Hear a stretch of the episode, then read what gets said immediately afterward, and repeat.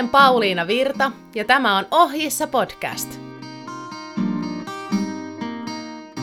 Heippa kaikki kuulijat ja tervetuloa Ohjissa podcastin kaudelle kaksi. Tänään minulla on vieraana ammattiesteratsastaja Noora Forsteen.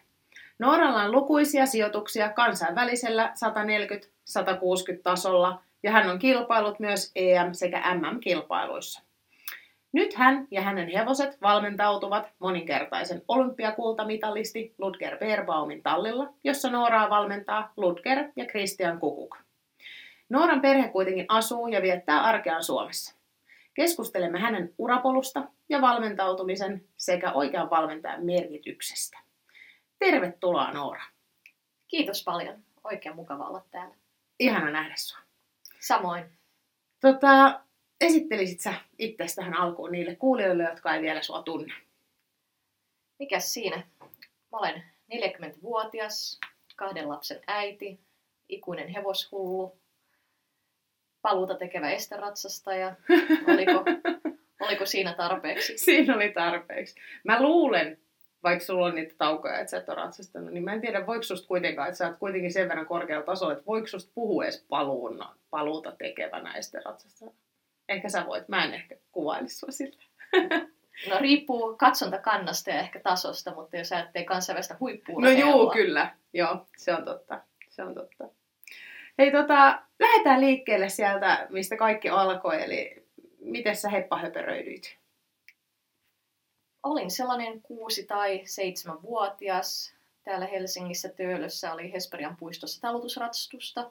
Pääsin siellä kokeilemaan hevosen selässä kävelyä ja innostuin siitä ihan kamalasti ja manguin sitten, että baletti vaihtuisi ratsastukseen. Ja pitkän mankumisen jälkeen niin löydettiin ratsastuskoulu Tapiolasta, joka otti niinkin pienen ja alkeiskurssi tuli suoritettua vuonna 1988. All right. Mitä tota, olit sä pitkään ratsastuskouluissa vai tuliko sulle oma heppa milloin tai poni?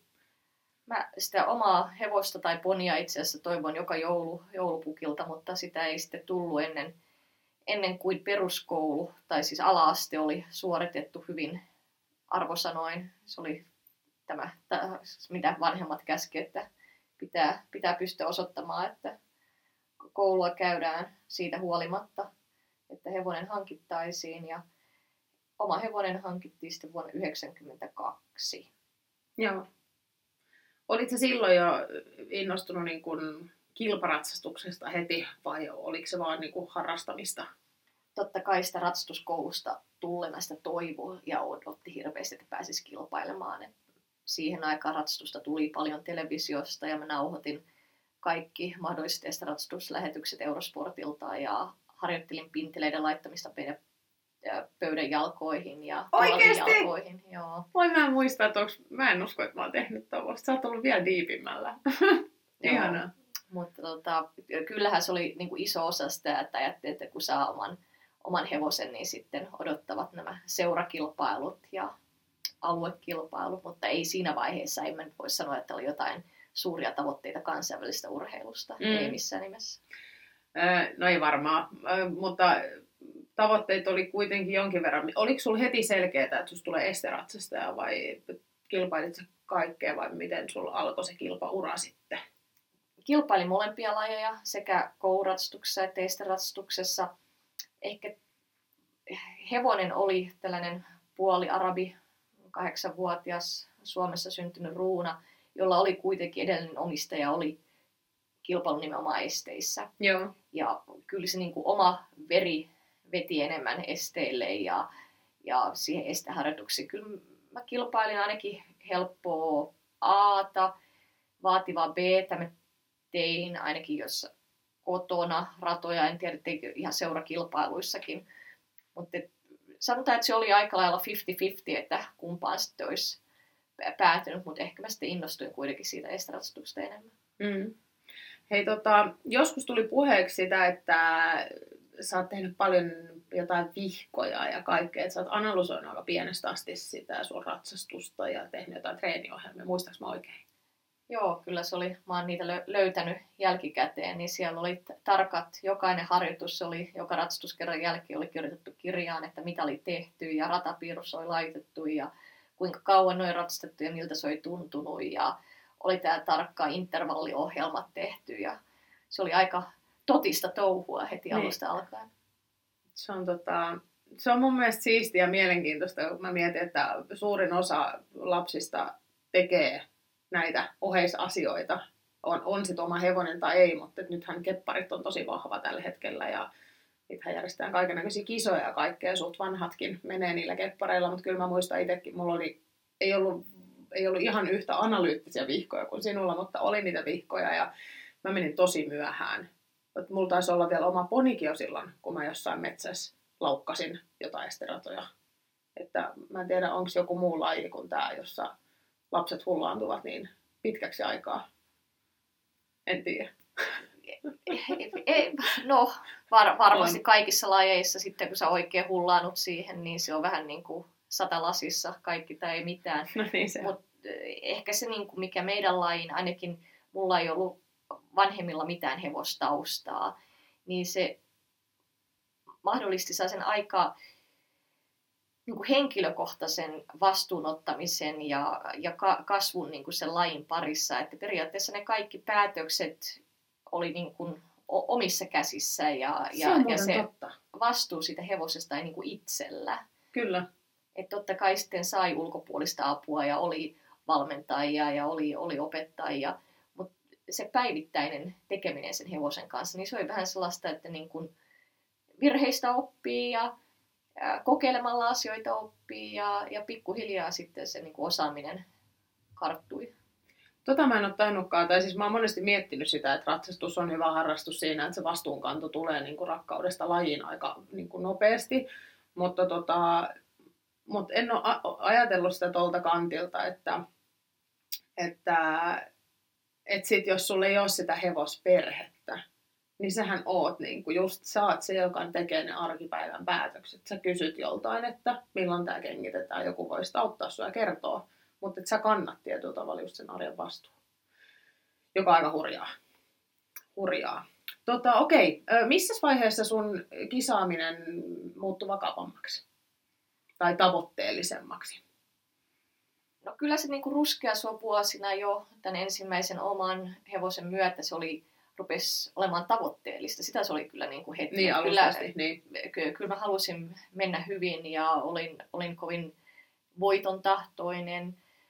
Mutta sanotaan, että siinä vaiheessa, kun sitten uskalsin ottaa askeleen, että siirryin Christopher Vegeliuksen valmennukseen ja, ja rupesin ajamaan hänen luoksensa siuntioon, niin se oli ehkä tällainen, jossa mä nimenomaan halusin, että, että katsotaan, että kuinka pitkälle tässä laissa voi päästä, että siihen aikaan ei mulla ollut kauheasti käsitystä Äh, mikä on mahdollista ja kuka on hyvä valmentaja, mutta Krisse valmensi siihen aikaan kaik, ns. kaikkia äh, Suomen parhaimpia junioreita tai nuoria ratsastajia ratsastuksessa ja uskottelin sitten vanhemmilleen, että hänelle kannattaa soittaa ja kysyä, että ottaisiko oppilaakseen ja, ja, ja siitä se sitten niin kuin, tämä ura otti niin kuin seuraavan askeleen. Mm, kyllä.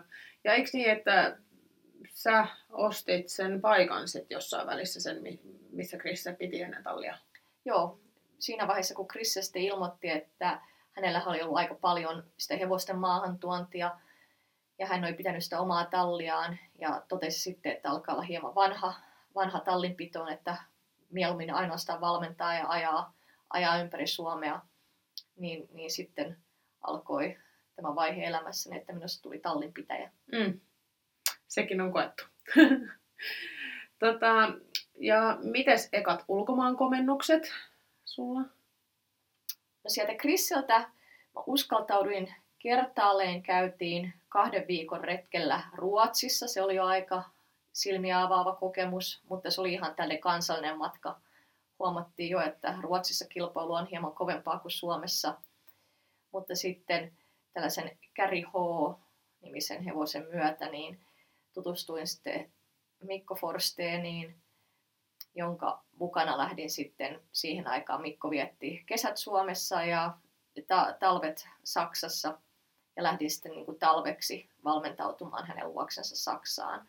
Ja se oli sitten tällainen niin kuin ensimmäinen todellinen ulkomaan valmennusmatka ja kilpailumatka ja, ja se kyllä sitten varmasti niin kuin sinetöi ikään kuin se suunnan, mikä, minkä mun ratsastusura otti, että siihen saakka mä olin ajatellut, että mä ratsastan Suomessa kansallisesti ja se kansallinen taso on se, mitä mä tavoittelen ja se riittää mulle. Mm, kyllä.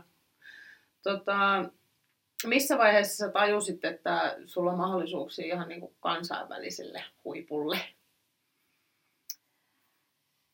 No, sanotaanko näin, että mä oon aina ollut sen verran ää, itse tietoinen, että omista kyvyistä mä en ole koskaan sitä mieltä, etteikö mm-hmm. niistä olisi siihen.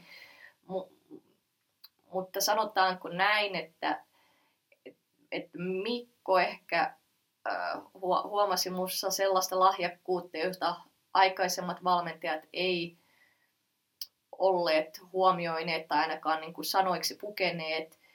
Ja sitten kun yhdessä siirryimme Henk Noorenin valmennukseen ja, ja se niin kuin henkin panostus sitten mun ratsastamiseen, niin, niin ehkä se niin kuin, sam, näihin aikoihin niin mm. se, se selvisi, että, että ikään kuin se Suomen taso ei olekaan se, mm. mihin tämä pystyn op... vähän enemmän. Niin, tai että se, se oppiminenhan tässä lajissa ei niin kuin lopu koskaan. Mm. Tota, joo. Milloin sä oot tehnyt ekat niin kuin, isommat KV-kisat? Siis isommat, vaikka kolmen tai edes neljän tähden niin kuin, oh, tai, 2003. Mutta ei puhuta 2003? Joo, mm. jotain sen tyyppistä. Joo. Silloin kun sä aloitit niin kun, tai pääsit kansainväliselle tasolle, niin oliko sulle selkeää silloin, että siellä mennään ja sitä tehdään, vai oliko se silloin vielä haave? Niin kuin, että, että kun sä sait ekaa kertaa maistaa sitä KV-kisä-hommaa, niin oliko se vielä haave kuitenkin silloin? Vai oliko se jo silleen, että vaan ylöspäin? Kyllä se oli sitten aika lailla. Siinä iässä se on vähän niin kuin, ei ole kauheasti lappuja silmillä, että se olisi vaan niin kuin täysillä eteenpäin ja tätä lisää ja joka viikon loppu ja niin paljon kuin mahdollista. Et sanotaanko, että 20 vuotta myöhemmin tai lähes 20 vuotta myöhemmin, niin, niin mä olisin paljon kiitollisempi siitä ajasta, kun ehkä täysin silloin olla. Sitä mm. piti silloin niin kuin itsestäänselvyytenä ja ei ehkä ole tajunnut pysähtyä samalla tai, tavalla ja miettiä, että kuinka ainutlaatuista ja mitkä mahdollisuudet silloin oli ja minkälainen määrä hevosia oli sitten käytettävissä, että niin paljon pystyi kilpailemaan. Et toisaalta nyt kun olen sitten aloittanut uudestaan, niin ehkä se katsontakanta koko siihen kansainväliseen kilpailemiseen on muuttunut ja, ja sitä on ehkä tietyllä tavalla nöyrempi, mutta myöskin niin kuin kiitollisempi siitä, että pystyy sillä tasolla kilpailemaan. Kyllä. En, saan kiinni ja ymmärrän jotenkin täysin. Tota, mitkä oli sun kohokohtia uralla ennen sun lopetusta tai paussia, mikä se nyt sitten ikinä olikaan, niin mitä on semmoisia kohokohtia? No varmasti se Nations Cup voitto, joka oli Suomen ensimmäinen Nations Cup äh, osakilpailuvoitto Haminassa. Se oli iso juttu silloin. Olin samana vuonna GPssä kolmas. Sitten mä olin Helsinki Horshowssa, mä olin kerran GPssä kolmas ja kerran neljäs. Gerassa kolmen tähän GPssä, se oli Aachenin MM ennen, se oli Saksan joukkueen MM-kvaali, se oli silloin se oli, sen takia se oli tosi iso ja siihen aikaan ei ollut niin paljon neljä viiden tähden kilpailuja kuin tänä päivänä on, niin silloin aikaa kolme tähteä oli jo niin kuin, oli kunnon kisoja. Niin, kyllä. Niin silloin mä olin kolmas siinä GPssä heti Merditin ja Shutterflyn jälkeen. No varmaan kovia paikkoja. Siis jotenkin päästä.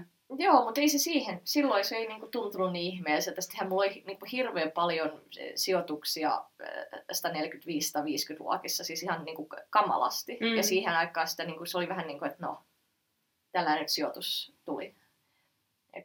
En mä niinku mennyt kansainvälisiin kilpailuihin lähes niinku koskaan ilman, että sieltä olisi tullut sija tai kaksi. Niin, niin, niin. Ja niin kuin ihan niin kunnon sijoja, että sä olit palkintojen jaossa. Ja, niin. Mutta mut se oli ehkä erilaista aikaa ja se ei ollut myöskään että niin kuin sosiaalisen median aikaa, jolloin niin kuin kaikki on niin hirveästi tiedossa ja joskus niitä tuloksia saattoi olla jossain jonkun lehden välissä, mutta suurin aikaa ei, ei oikeastaan missään. Kyllä, joo.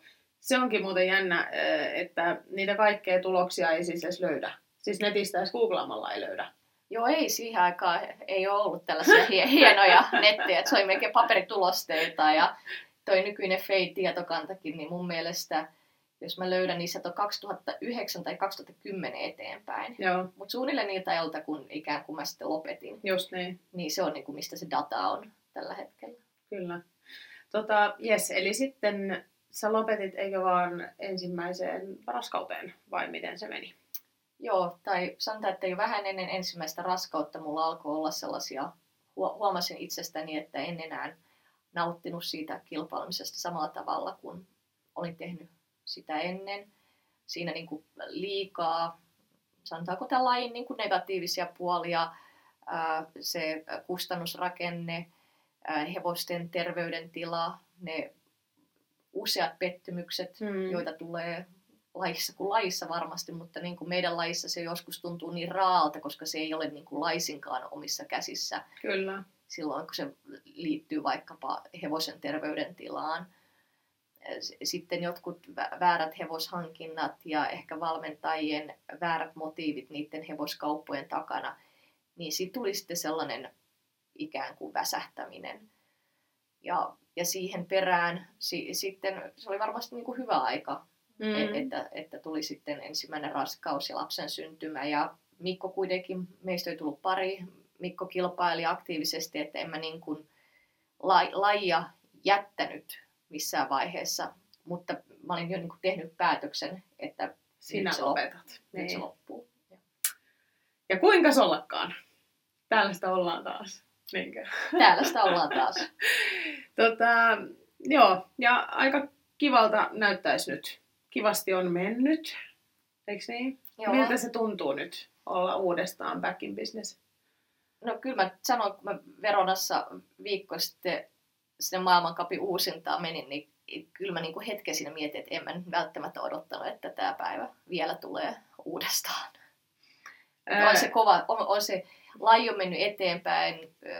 Mä en ole niinku hirveästi sitä tyyppiä, että mä nyt kauheasti haluaisin paukutella henksleitä, mutta on se silti jos mä mietin mun lähtökohtia niiden kaikkien ammattiratsisten keskellä, jotka ratsastavat aamusta iltaan. Niin, useita hevosia. Useita hevosia. Ne kilpailee joka ikinen viikonloppu mm. noissa kilpailuissa. Ja sitten mä oon siellä kahden lapsen äitinä, Noora 40 vuotta Suomesta, joka periaatteessa harrastaa ratsastamista. Kyllä. Niin, niin onhan se kova juttu. On, ihan siis todella hienoa.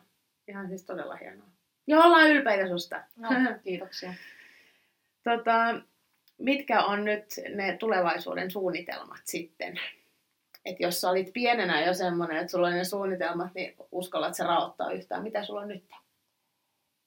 Tämä niin koko tämän paluun jälkeen niin uudesta aloittaminen, niin mulla on ollut ainoastaan niin yksi tavoite ja se on vaan niin tulla paremmaksi ratsastajaksi. Ja se on niin edelleenkin, mikä niin mua ajaa eteenpäin, on niin kuin, tietty siinä on niin kuin oma kuriositeettinsa miettiä, että kuinka pitkälle niin kuin itseään voi haastaa ja kuinka paljon voi vielä oppia tässä iässä. Ja se on niin kuin tällä hetkellä se, mikä on mun tavoite. Mm. Et vaan ratsastaa paremmin ja pystyä niin kuin eliminoimaan niitä virheitä, mitä vielä tulee. Ja joita varmasti väkisinkin tulee aina tulemaan, tuskin ikinä pääsee kokonaan pois virheistään. Mutta nyt jos mä katson tätä kautta, niin mä huomaan, että mä oon tehnyt liian paljon virheitä uusinnoissa.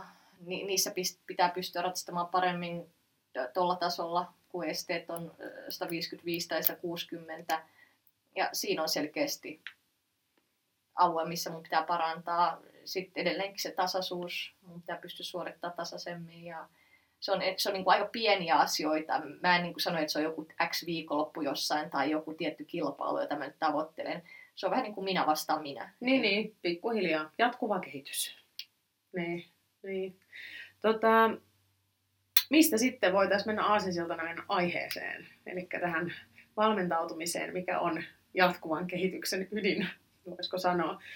Mä mietin, että mitä kautta sä itse haluat lähteä purkaa. Meillähän on niin kuin, no, valmentaminen, millainen on hyvä valmentaja, mutta sittenhän on myös osa on, että millainen on hyvä valmennettava. Niin kummasta sä haluat puhua ensin vai lähdetäänkö molemmista? No, sehän on niin jännä asia, että ne niin kuin, vähän niin kuin kietoutuvat toisiinsa. Mulla on ollut onni olla valmennettavana erittäin hyvien valmentajien silmän alla. Ja sitten ollut myöskin tämä elämänvaihe, jossa mä oon valmentanut jonkun verran enemmän muita ratsukoita. Ja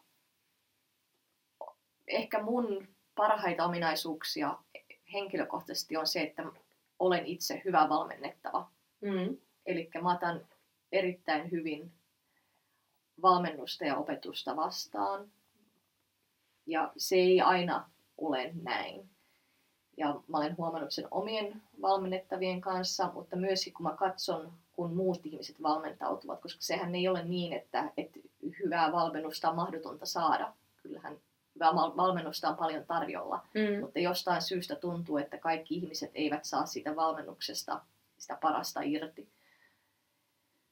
Ja sen takia mun mielestä on tärkeää, että se valmennettava ikään kuin uskaltaa antaa itsensä sen valmentajan käsiin. Ja mä oon aina ollut sellainen, että mä uskon ihan 100, 110, mitä se valmentaja sanoo. Ja on se sitten, että, niin kuin, että sä oot sinisilmäinen tai naivi, tai ihmistä voi aina, nehän haluaa nähdä jotain negatiivista siinä, mm, että sä, sä annat niin kuin jonkun toisen ottaa ohjat. Mutta mä en niin kuin, tiedä mitään muuta tapaa valmentautua, koska miksi mä ottaisin opetusta tai valmennusta vastaan joltain, jos mä en usko tasan, mitä se sanoo. Kyllä. Ja usko, että se haluaa kehittää mua, uskoa, että hänellä on mun paras intressi mielessään.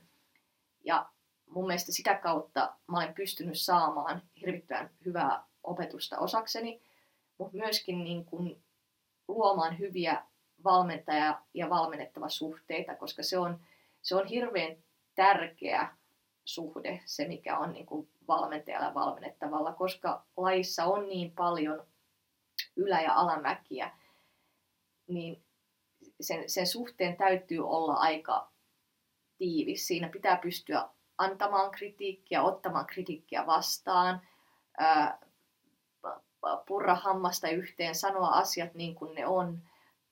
Ja tässäkin on totta kai on persona-eroja. Jotkut pystyy ottamaan negatiivista palautetta paremmin vastaan kuin Kyllä. toiset. Mutta sellainen tietty rehellisyys on niin kuin sen koko valmennussuhteen perusta. Ja se valmentaja, jos se haluaa, että sä opit, niin se ei ole kauhean usein niin kuin kauhean kivaa se palaute. Ikävä kyllä, siis, mm. koska tämä tarkoitushan on totta kai vahvistaa niitä osa-alueita, joissa ratsastaja tai oppilas on hyvä, mutta myöskin koko ajan jatkuvasti työstää niitä heikkouksia. Ja sitten meitä siinä vielä tämä kolmas tekijä, joka on se hevonen, mm. jonka äh, vahvuuksia ja heikkouksia meidän myöskin pitää työstää. Niin se on niin kuin jatkuvaa äh, vuoropuhelua, joka ei mun mielestä onnistu laisinkaan, jos se luottamus puolin ja toisin ei ole 100 prosenttia. Sä oot tuossa kyllä ihan oikeassa. Mun pitää sanoa, että siis mä, mä, niin kun, mä nostan hattua sulle siinä just tossa, että sä luotat sataprosenttisesti ja uskot sataprosenttisesti, koska mä oon just se valmennettava, joka ei sitten taas tee sitä ollut aina. Ja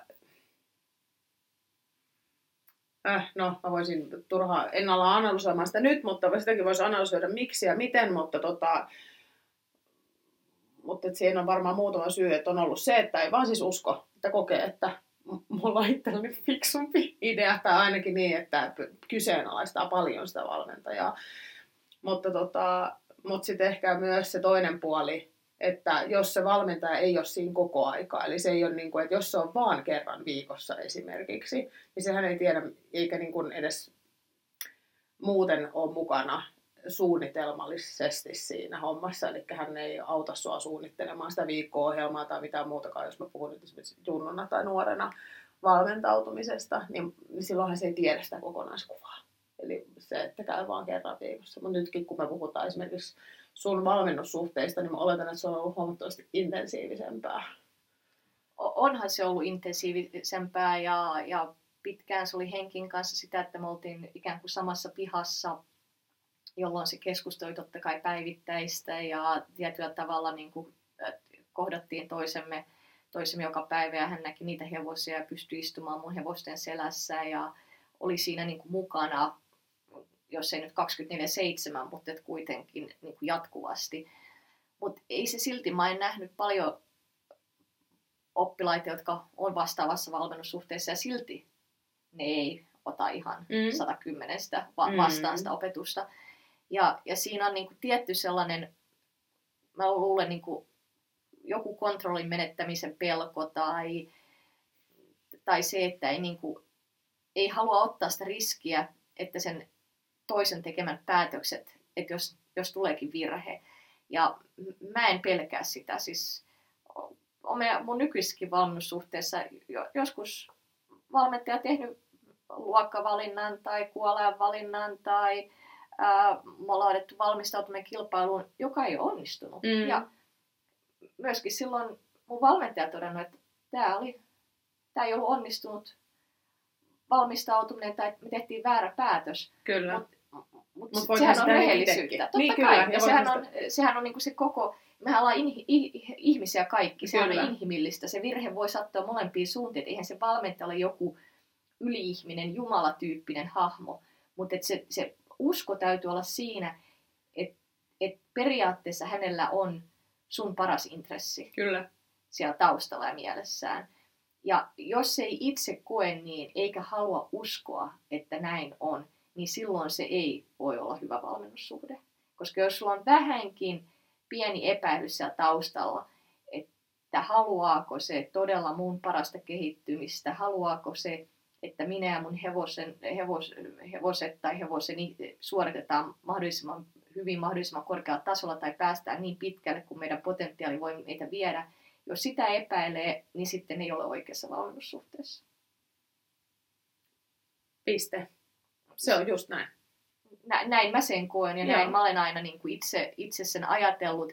Ja jossain vaiheessa mun uraa mä olen joutunut vaihtamaan valmentajaa ja se on, mulla on ollut pitkiä valmennussuhteita ja se ei ole helppo. Se on, kun sä sanoisit sun lähestulkoon sun perheenjäsenelle, että kiitos näistä vuosista ja nyt loppui, koska niin läheisenä mä oon kokenut mun valmennussuhteet. Mm. Että ne on niin kuin lähes täseen sisarussuhteeseen tai, tai vanhemmuussuhteeseen verrattavissa olevia, joissa sä kuitenkin sä näytät ka- kaikki sun puolet, sä näytät sun heikkoudet, sä näytät sun vahvuudet, sä näytät sun äh, herkkyytes, siinä on käyty yhdessä niin paljon niin kuin, tunteita ja tilanteita, onnistumisia, epäonnistumisia.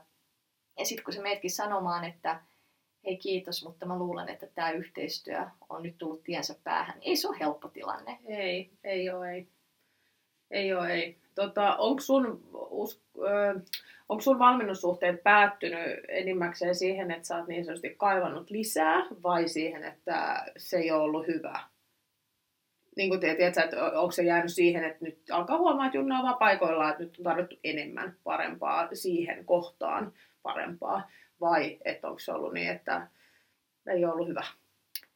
On ollut sellainen tilanne, jossa selkeästi mulla ja valmentajalla kemia ei kohdannut, että hän, että mun persona tai mun tapani ratsasta tai mun persoonallisuuteni ei kohdannut hänen kanssaan. Mm.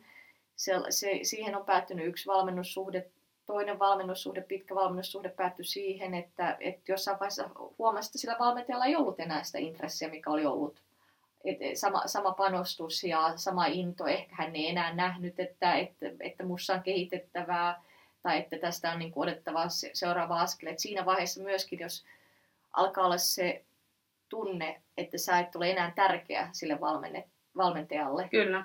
Niin, niin silloin on myöskin ehkä aika, aika vaihtaa. vaihtaa. Koska mä en oleta, että kukaan pystyy, sanotaanko, maksamaan sellaista summaa jollekin valmentajalle, että se, hän pystyisi luopumaan kaikista muista töistään mm. ja ot, ottamaan yhden henkilön henkilökohtaiseksi valmennettavakseen meidän lajissa ainakaan. Että kyllähän niin kuin kaikilla valmentajilla he tarvitsevat niin kuin elinkeinonsa lisäksi yleensä jotain muutakin toimintaa kuin pelkästään valmentamisen. Toisinhan on vaikka jossain tenniksessä tai muissa yksilölajeissa, jossa niin kuin yksi valmentaja voi todella uhrautua yhden pelaajan kanssa kiertämiseen.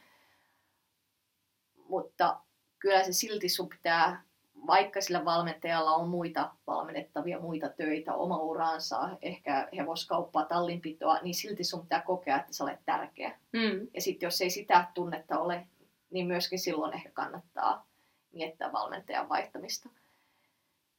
Ja sitten on ollut tilanne, jossa niin se vaikka valmennussuhde perustuu puhtaasti vaan siihen hevoskauppaintressiin. Ja, ja se, on, se on myöskin niin kuin fakta, joka on niin kuin meidän laissa läsnä. Kyllä. Että ikään kuin niin kauan valmennetaan, kun tiedetään, että se valmennettava haluaa ostaa uusia hevosia. Ja hänen kauttaan ja hänen kautta kassa ja niin, kilahtaa. niin, ja että se niin kuin mahdollistaa hänelle niin kuin oman eli, tai elinkeinonsa ta, tasaisen kassavirran, mutta että jos, jos se on niin kuin se ainut syy, niin se, sekin on niin kuin väärä syy pysyä valmennussuhteessa. Täysin, kyllä. Ja, tota, ja, ja jos se siihenkin perustuu, niin sittenhän siellä ei ole just sitä intressiä kehittää sit oikeasti sitä ihmistä, vaan se intressi jossain muulla. Niin, se, on, se, on, se on vähän kaksiterinen miekka. Totta kai mä ymmärrän, että jokainen, ei se, ei se valmentaminen puhtaasti pelkästä rakkaudesta lajiin, eihän kukaan. Se, se määrä aikaa, energiaa, panostusta, mitä se vaatii, että sä valmennat jotain hyvin, olla läsnä, olla mukana. Myöskin se valmentajahan elää ne ylä- ja alamäet, ne pettymykset. Mm. Ei ne ole helppoja sen valmentajallekaan. Ei, ei se valmentaja nauti siitä mitenkään, jos se valmennettavalla on vaikea jakso. Mm. Ja, ja tuntuu siltä, että mistään ei tule mitään. Vaikeita se on sen valmentajallekin. M- mutta sen, se ei pidä olla niin pelkästään rahaan sidottu asia. Että kyllä siinä pitää olla joku sellainen yhteinen ambitio. Ja kyllä mä niin uskon, että näillä kaikilla hyvillä valmentajilla, niin siinä on isossa osassa myös se, että, että he ovat hyvin tällaisia, mikä, nyt, mikä niistä on menestystä, mutta kunnianhimoisia sillä tavalla, että he nauttivat siitä, että, ne, että he näkevät sen, että heidän valmennuksessaan joku kehittyy. Kyllä, ja oppilaat menestyy kilpailuissa. Menestyy ja Kyllä. Tulee, tulee parempia suorituksia ja ruvetaan huomaamaan, että hei, toi on sen oppilas ja, ja se menestyy hyvin. Että kyllä se niin kuin valmentaja täytyy nauttia sen oppilaan menestyksestä mm. myöskin muuten kuin taloudellisessa mielessä. Kyllä, se on juuri näin. Tota, miten sä koet auktoriteetin valmentajilla? Öö, niin kun, nyt kun sä puhut siitä, että sä uskot kaikkiin niin satalasissa, niin miten sulle rakentuu auktoriteetti? Eri ihmisillähän rakentuu eri tavalla. Jotkut ajattelee, että se auktoriteetti tulee kilpailutuloksi, niin kuin esimerkiksi valmentajan kilpailutuloksista. Jotkut ajattelee, että se on nähnyt riittävän kauan tätä maailmaa. Ja miten sun puhtaasti osaamisesta. Kyllä se niin kuin auktoriteetti joillekin se on vain vaikka ikäkysymys, että joku, joka on vanhempi kuin sinä olet, niin on niin kuin auktoriteetti ja pitää katsoa siltä osin ylöspäin. Ja varmasti niin kuin pitääkin. Kyllä mä niin kuin kunnioitan vanhempia ihmisiä.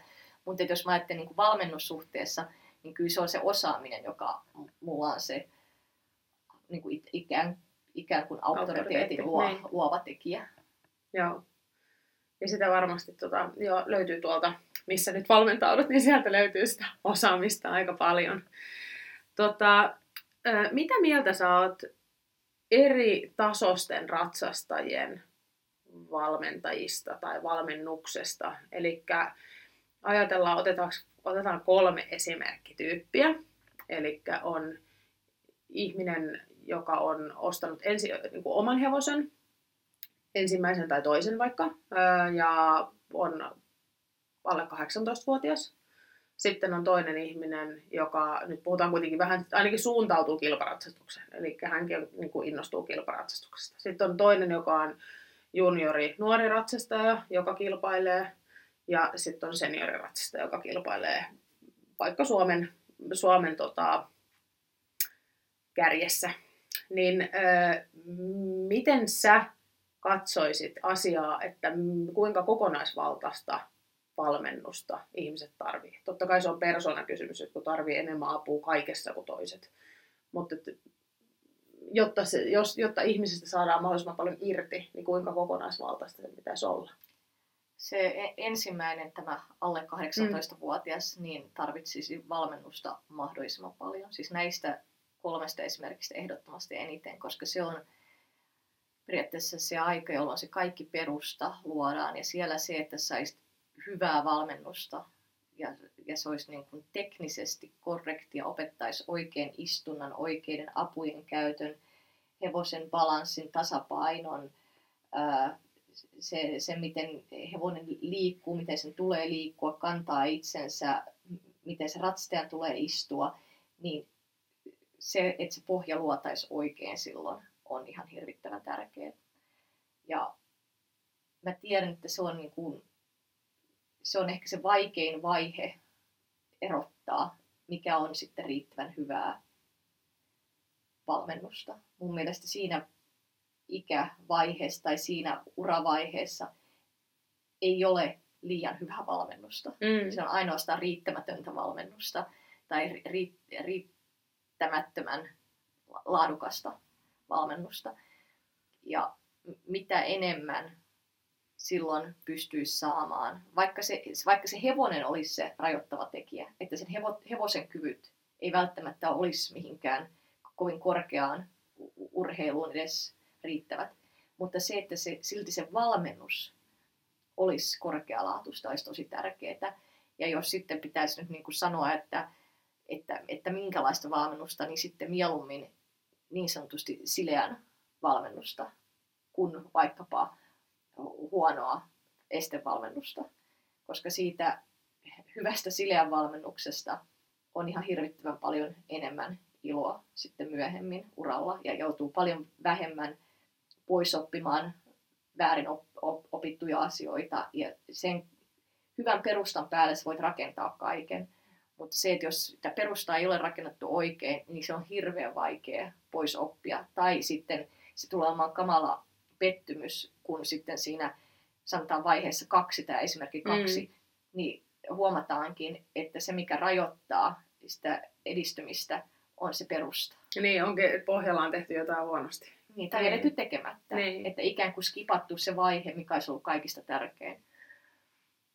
Se, mitä siinä kakkosvaiheessa sitten tapahtuu, niin se on ehkä se ikä ja elämänvaihe, jossa niin kuin ajattelen tätä sun esimerkkiä, jossa kuvitellaan, että osataan jo aika paljon, jolloin se valmentajan merkitys on aika suuri siltä osin, että sen pitäisi niin kuin ymmärtää tällaisen niin kuin nuoren ihmisen sellaista aika loputonta itseluottamusta, mutta silti pystyä niin kuin ohjaamaan, että tässä on vielä aika paljon matkalla mm, opittavaa. Kyllä. Ja että tämä ei ole nyt päättynyt siihen, vaikka voisi laittaa omassa maassaan vaikka pärjännyt ihan hirvittävän hyvin, tai on ollut yksi hevonen, jonka kanssa on pärjännyt hir- hirvittävän hyvin, niin se on kuitenkin ihan kamalan pieni osa vielä tätä lajia. Mm. Ja nimenomaan se, että meidän lajissa pystyy vaikka yhden hevosen kanssa, niin se ratsukko voi menestyä aika paljon. Ja sitten kun se ratsukko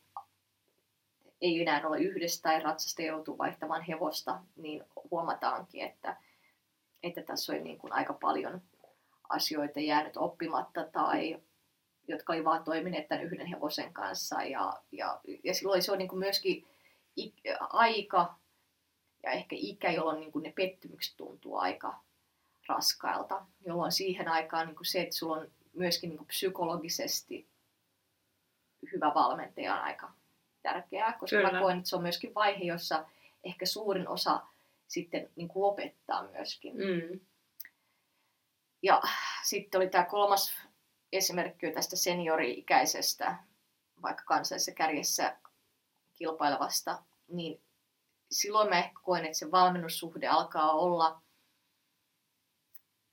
se auktoriteetin merkitys on todella suuri, että se pitää olla sellainen valmentaja, jota todella katsot ylöspäin, jota sä kunnioitat ja jonka sanansadat todesta. Ja, ja sitten se alkaa olla paljon sellaista niin kuin ajatusten vaihtoa, että se senior-ratsastaja se ei ehkä enää niin kuin muutu toiseksi ratsastajaksi, ikään kuin se pohjatyö olisi pitänyt tehdä siellä niin kuin aikaisemmin, ajatellen niin ratsastusteknisiä asioita. että silloin niin kuin, äh, hiotaan yksityiskohtia, y- yritetään parantaa sitä suoritustasoa sillä tasolla, missä kilpaillaan. Ja sitten se valmentaminen ehkä muuttuu enemmän sen hevosen valmentamiseksi Kyllä. kuin se ratsastajan valmentamiseksi. Et jos mä niin sanoisin, että ne kaksi ensimmäistä esimerkkiä, niin pitäisi olla mennä se ratsastaja edellä. Totta kai sitä ratsukkoa aina valmi, valmennetaan joo, joo, kyllä. yhtenä. Mutta että silloin sillä ratsastajalla on vielä niin paljon opittavaa, että, että se niin kuin hevosen valmentaminen siinä valmennustilanteessa tulee ikään kuin toissijaisena. Mutta sitten sanotaan, että siinä kolmannessa vaiheessa niin ruvetaan niin kuin aika paljon ne valmennus perustuu jo sitten sen hevosen valmentamiseen. Mm. Sehän on hirveä prässi periaatteessa tuolla, niin kuin ajatte, ajattelee niin kuin 15V-25V, niin siellähän on niin kuin hirveästi just nämä ikäluokkakilpailujen muutokset ja siis niin kuin, niin kuin ihmisten ikäluokkia puhutaan nyt, niin niiden muutokset ja kaikkea. Ja sit sä ootkin seniori loppuelämässä ja tota, niin, vaihtelet niitä ajatuksia ja koitat kehittyä. Miten vielä sitten, jos hypätään neljänteen esimerkkiin niin, että hypättäisiin vielä tuosta Suomen kansallisesta kärjestä, niin hypätään vaikka siihen, missä sä oot nyt. Niin miten se eroaa, se valmentautuminen siitä, mistä me puhuttiin äsken? Niin, no en mä tiedä eroako se sitten siinä vaiheessa enää ihan hirvittävästi, että, että kyllä kun mulle sanotaan, että pitää olla tietty kellonaikaan valmentautumassa, niin on se sitten, että hypätään kotona tai hypätään muualla, niin kyllä mä oon siellä ryhdikkäänä paikalla ja otan oppia vastaan. Paljon totta kai meillekin se nykyään se menee siihen, että me valmistaudutaan tiettyyn kilpailuun. Välillä enemmän painottaa mun ratsastusta, ne yrittää vaikuttaa mun apujen käyttöön, mun istuntaan, rytmiin, laukkaan, kaikkea mahdollisia, mm. mitä siihen niin kuin, hyppäämiseen kuuluu. Sitten se on paljon, että me myöskin niin kuin, keskustellaan, jutellaan niistä hevosista, miltä ne tuntuu, mitä niiden kanssa pitäisi tehdä. Se on myöskin sitä, että Christian käy mun hevosten selässä,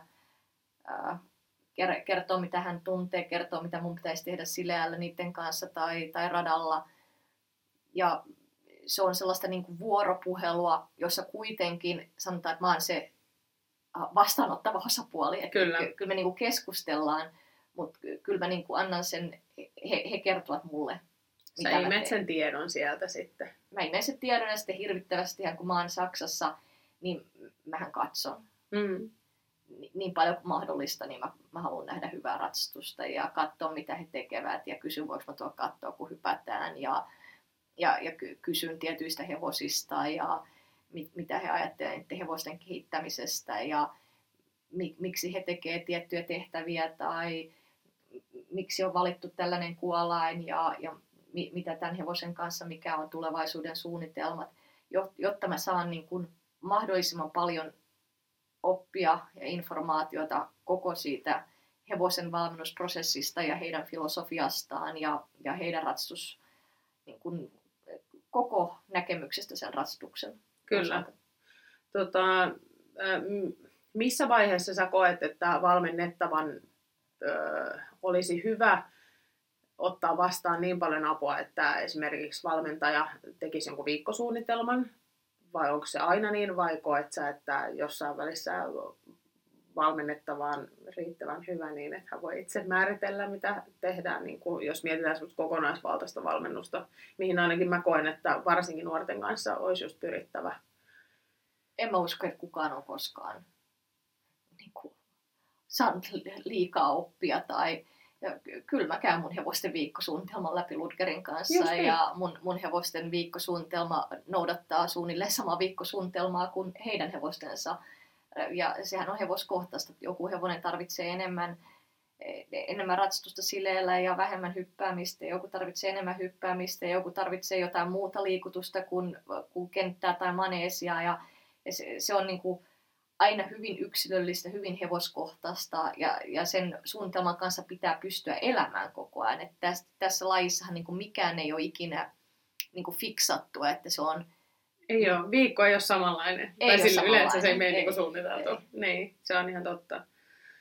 Tota, ää, mä mietin vielä sitä, että miten ää, sun mielestä tai miten te teette tavoitteiden luomisen niin kuin valmennussuhteessa, kun sä puhuit aikaisemmin paljon siitä, että on niin kuin, ää, tärkeää, että teillä on ne samat tavoitteet ja se valmentaja myös ajaa sua siihen samaan goaliin ja uskoo suhun ja kaikkea tätä, niin tota,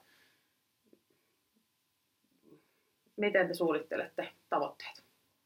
No, mä oon nyt tuolla Saksassa Lurgerin luona kolme vuotta, tulee nyt aika lailla tasan täyteen. Ja se on, se on niin kuin jokainen askel eteenpäin otettu niin kuin sen perusteella, mitä, mitä Ludger ja Christian on, on nähneet. Ja he tekevät mun luokkavalinnat ja mun kilpailuvalinnat. Ja nyt kesän kilpailujen myötä, kun ruvettiin puhumaan maailmankapeista ja, ja Suomen maailmankapaikoista, niin lähdettiin siitä, että katsot, aloitetaan Oslosta, se on realistinen, koetaan, että ollaan sillä tasolla ja sitten sen jälkeen päätetään, mikä on jatko.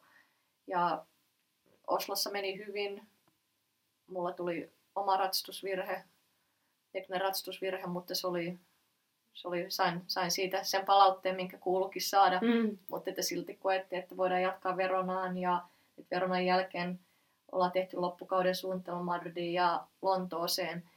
Ja se on, se on niin kuin asia, kun me, me istutaan alas, mä istun alas Ludgerin kanssa kerran kuukaudessa ja Kristenin kanssa joka kerta kun mä oon siellä, niin me puhutaan aina hevosista niiden tulevien viikkojen suunnitelmasta. Ja totta kai sen suunnitelman kanssa pitää pystyä elämään. Ja se, että jos hevonen jostain syystä ei tunnu normaalilta tai ei suorita hyvin, niin silloin meidän pitää mennä alaspäin tasossa. Tai jos mä ratsastan huonosti, meidän pitää mennä alaspäin tasossa. Ja, ja palata takaisin niin kuin yksi, yksi askelma taaksepäin.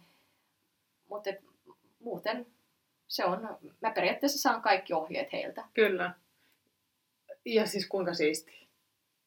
Siis onhan se ihan mieletöntä. Se niin kuin miettii niitä ajettuja kilometrejä, mitä sielläkin on niin kuin ihmisten takana, niin, äh, ja sitä osaamista, niin luulen, että voisiko se olla, että sitten kun sitä osaamista on noin paljon, niin nekin, jotka ei usko, usko kaikkiin, niin uskoisi sitten kuitenkin, jos menisi tuommoiseen valmennussuhteeseen. Ehkä, ehkä, mutta toisaalta se on, niin kuin, siinä on sekin puolensa, että mä luulen, että siinäkin pihassa on muutamia valmennettavia käyneet, jotka ovat sitten ehkä itse tulleet kertomaan, mitä he haluavat tehdä, niin se ei ehkä myöskään ihan siellä istu. Niin toimi. ei toimi. Että Niin. Se on, Että sun on pakko mennä ta- silleen niin kuin syli auki, että minä otan kaiken, mitä te sanotte. Niin, tässä tietty nöyryys, että kyllä mä niin kuin huomasin, että se lu- luottamus on myöskin pitänyt rakentaa siellä, että se ei ollut joku sellainen, että se, mä tulin sinne kolme vuotta sitten ja yhtäkkiä mä sain tämän kaiken valmennuksen tässä muodossaan niin kuin valmiiksi annettuna, vaan se niin kuin luottamus on pitänyt rakentaa. Ja, ja he ovat nähneet sen pa- panostuksen ja sen ää, tietyn vakavuuden, jolla mä tähän suhtaudun, sen äh, kui- kuinka periaatteessa totisesti mä sen otan, mut, mutta kuitenkin äh, olemalla nöyrä. Mä en, en, en syyllistä hevosia, en hevosen hoitajia. Äh, mä oon käyttä, käyttäydyn siellä hyvin. Mä olen kiitollinen jokaista valmennuskerrasta. Ky- kysyn aina, onko heillä aikaa. Kyllä se on niin kuin asioita myöskin, että sä rakennat itse sen arvostuksen ja sen ajan käytön, minkä ihmiset haluaa suhun panostaa. Kyllä, niin se on. Niin se on. Tota, olisiko sulla ollut kuulijoille vielä jotain muuta, mitä sä haluaisit jutella, tai jotain vinkkejä, tai jotain? Onko sulla jotain mielessä? Sen mä tiedän, tämähän on hirvittävän hieno laji siitä, että ko- koskaan ei ole liian myöhäistä. Mm. Että sä voit oppia ja, ja oppia lisää ikuisesti. Saat, jos on, mieli on avoin ja haluaa, haluaa oppia, kokee, että ei ole valmis, niin maailmalla on, on paljon loistavia valmentajia, paljon loistavaa oppia tarjolla. Suomessa on paljon hyviä valmentajia, paljon hyvää opetusta tarjolla. Ja, ja sitten niin kuin se, että vanhemmille ja lapsille, koska lasten käsissään se harvemmin itse on, mutta niin vanhemmille mä haluaisin sanoa sen, että, että mahdollistakaa se, että, että ne lapset oppis hyvää perusratsastusta ajoissa. Että se, että se voi olla tosi tylsää ja se voi olla sellaista, että silloin ei hirveästi, niin kun, se ei näytä ihmeiseltä sosiaalisessa mediassa. Instagramiin ei tule hirveän hienoja videoita siitä, että harjoitellaan istumista ilman jalustimia, harjoitellaan kunnon apujen käyttöä, siirtymisiä, mennään harjoitusravia, tehdään siirtymisiä ravista käyntiä, käynnistä raviin. Siinä ei ole mitään hirveän glamööriä. Ei ole, ei. Joo. Ja, ja, mutta ne on vaan, se on, tämä laji ei ole muuttunut mihinkään. Ja se, se hevonen ei ole muuttunut mihinkään. Ja mä, mä toivoisin, että lapset haluaisi myöskin niin kuin oppia hevosista ja he, tuntemaan hevoset eläimenä, eläimenä ja, ja kuinka se hevonen, niiden rakenne, erilaisten hevosten rakenne mahdollistaa niille tietynlaisen tavan liikkua ja miksi tietynlainen rakenne rajoittaa hevosta tietyllä tavalla ja miten sun pitää pystyä niin kuin aina huomioimaan sen hevosen rakenne ja sen luonne myöskin siinä, mitä niiltä pyytää. Ja, ja nämä on ehkä sellaisia asioita, voi olla, että mä oon vaan vanha ja koen, että ihmisiä ei enää kiinnosta. Ja varmaan niitä kiinnostaa ja niillä on paljon helpompi, sanotaan, että nykylapsilla on paljon helpompi hankkia tietoa kun, kun meillä oli aikoina, me käytiin hakemassa kirjastosta joku hevosiasta kertova kirja ja niitä oli ehkä kolme.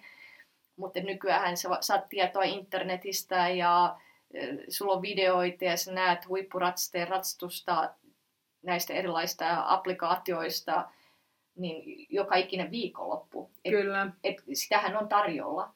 Niin mä toivon, että lapset ja nuoret ja vanhemmatkin käyttää sen hyväksi. No just niin, sepä se. Öö, se helposti on, niin kuin mä koen, että ehkä somen myötä on tullut niin kuin elämä muutenkin niin paljon hektisemmäksi, että heti pitää kaikki saada ja se niin kuin, ei pelkästään somen myötä, vaan ihan kaiken myötä, niin tämä on vaan mennyt niin paljon nopeampi temposeksi, että sitten ehkä huomaa kyllä niin kuin, jos mennään tuonne ratsastuskoulutasolle ja kaikkeen semmoiseen, että ehkä se, se semmoinen paneutuminen on kyllä niin kuin vähentynyt nykypäivänä tosi paljon, että, että pintapuolisesti just on, laitetaan kuntoon, ja, mutta ei oikein tiedetä, että miksi, mikä turparemmi on tai mitä muutakaan. Missä on ne piuhat, laitetaan nämä, okei, okay, no niin, mistä menee kiinni tuossa, tuosta saa tulla hyvä, ja sitten mennään sinne ratsastaa, ja se ratsastus on se pääasia. Et just siihen kaikkeen muuhunkin keskittymistä, koska se on se perusta. Joo, eikö mä muistan, että kyllä mun vanhemmat ihmettiin, että kyllä se niin Noora aina luuhaa siellä tallilla. Ja mä luulen, että se on ihan hyvä se tallilla luuhaaminen. Mä uskon ja... kanssa, koska silloin sä näet. Joo, ja, ja sitä, oppii. Se on se niin kuin talli, kaikki muukin kuin se satulassa vietty aika, niin se kaikki opettaa ja, ja se vaan niin kuin tuo sen koko maailman lä- lähemmäksi. Et kun se ei ole kuitenkaan ainoastaan ne satulassa istutut tunnit. Niin, se on just niin. Hei, kiitos tosi paljon Noora, että tulit vieraaksi ja super mielenkiintoisia juttuja näistä. Toivottavasti jatketaan ehkä vielä joskus ainakin jotain aiheeseen liittyen. Tota, kiitos. Kiitoksia. Ja kiitos kaikki kuulijat, niin tota, kuullaan taas vielä. Moikka! Kiitos kun kuuntelit Ohissa podcastia. Toivottavasti nautit ja sait taas uusia ajatuksia harrastukseemme ja hevosten hyvinvointiin liittyen. Käy antamassa palautetta sivuilla ohissa.fi tai lähetä minulle viesti ohissa Instagram-sivujen kautta. Voit myös ehdottaa mielenkiintoisia vieraita tai aiheita. Kuullaan taas pian!